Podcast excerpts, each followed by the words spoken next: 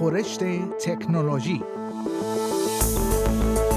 خورشت تکنولوژی یک پادکست هفتگی به زبان فارسی از رادیو اسپیس فارسی است پادکستی که در آن از گجت ها یا ابزار تکنولوژیکی جدید گرفته تا نوآوری های جدید در جهان فناوری و یا حتی ویدیوها و اخبار داغ در شبکه های اجتماعی می‌پردازیم.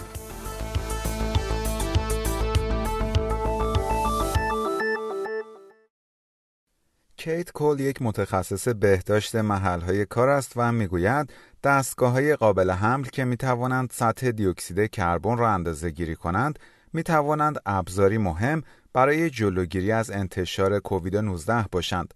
خانم کل یکی از اعضای یک گروه از متخصصان به نام اوسیج است و این گروه خواستار این است که وقتی قرنطینه ها و تعطیلی های مربوط به کووید 19 به پایان می رسد مدارس و محلهای کار بتوانند نشان دهند تهویه هوا در ساختمانهایشان به چه شکلی انجام می شود.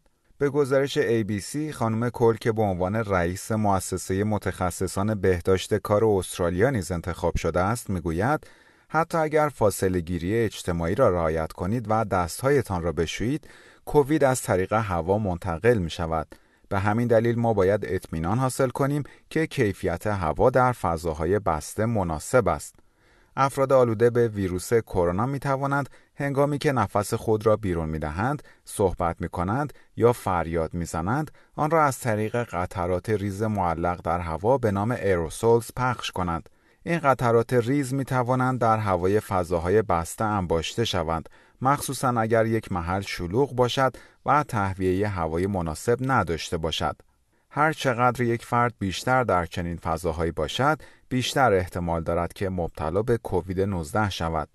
علاوه بر این قطرات ریز، افراد هنگام بازدم CO2 یا دیوکسید کربن نیز بیرون می دهند که یک محصول جانبی تنفس است. این گاز نیز در هوا انباشته می شود مگر اینکه تهویه مناسب وجود داشته باشد. اندازهگیری سطح گاز دیوکسید کربن در یک محل راحت تر از اندازهگیری سطح ذرات ریز در هواست. بنابراین سطح دیوکسید کربن موجود در یک محل می تواند معیاری برای اندازهگیری احتمال قرار گرفتن در معرض ویروس کرونا باشد. متخصصانی مانند خانم کل می‌گویند اگر سطح دیوکسید کربن در هوای یک محل بیشتر از 800 پی پی ام باشد اینکه در آن محل بمانید ایده خوبی نیست. و خبر بعدی دادگاه عالی استرالیا هفته گذشته با صدور یک رأی اعلام کرد شرکت های رسانه‌ای مسئول نظرات یا به اصطلاح کامنت هایی هستند که کاربران فیسبوک در زیر مطالب آنها منتشر می کنند. این تصمیم می تواند تاثیرات گسترده ای روی نحوه تعامل رسانه های استرالیا با مخاطبانشان در رسانه های اجتماعی داشته باشد. این دادگاه روز چهارشنبه هفته گذشته ادعای سه سازمان خبری بزرگ استرالیا مبنی بر اینکه آنها نباید مسئول نظراتی باشند که کاربرانشان در صفحات آنها در فیسبوک مطرح می کنند را رد کرد. این مورد از سوی Fairfax Media Publications، Nationwide News و Australian News Channel و در پی شکایت توسط دایلان وولر مطرح شده بود. وولر قبلا در سیستم بازداشت ویژه جوانان در استرالیا زندانی بود. نحوه برخورد با دایلان در سال 2016 در کانون توجه رسانه ها قرار گرفته بود. وی سپس از این سه رسانه استرالیایی به دلیل برخی کامنت هایی که درباره او در صفحه های فیسبوک آنها منتشر شده بود شکایت کرده بود.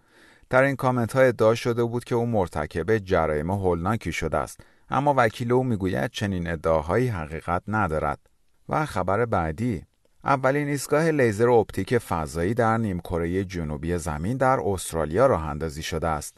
این ایستگاه های لیزری آغازگر نسلی جدید در ارتباطات فضایی هستند.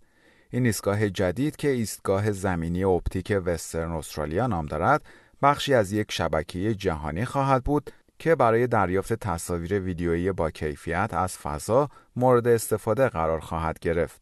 فضانوردانی که در سال 2024 به کره ماه خواهند رفت برای ارتباط با زمین از این شبکه جدید از ایستگاه های لیزر اپتیک استفاده خواهند کرد.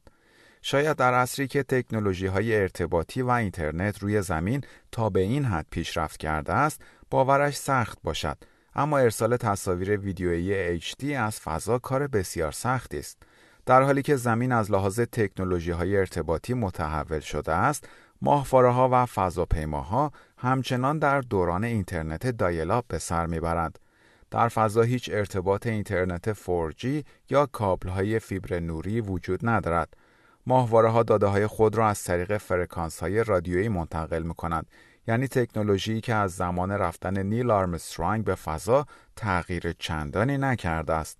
افزایش حجم و سرعت انتقال داده ها از فضا به زمین می تواند مزایای زیادی در زمینه استفاده از ماهواره ها داشته باشد.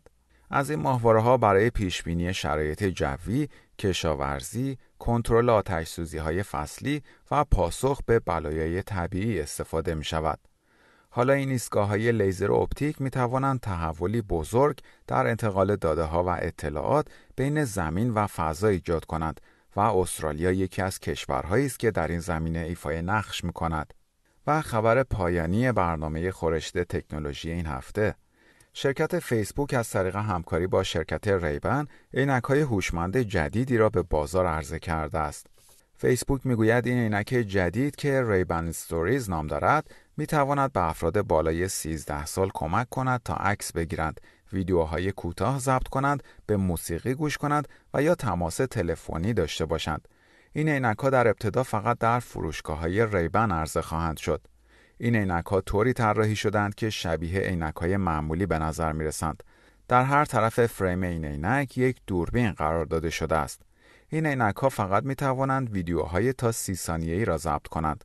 کاربران همچنین می توانند از طریق فعالسازی Facebook Assistant و استفاده از دستورات صوتی از این عینک استفاده کنند. در پایان برنامه خورشت تکنولوژی این هفته از شما دعوت می کنم برای تماشای برخی از ویدیوهای جالب در مورد تکنولوژی به صفحه اینترنتی برنامه فارسی رادیو SBS با آدرس sbs.com.au مراجعه کنید.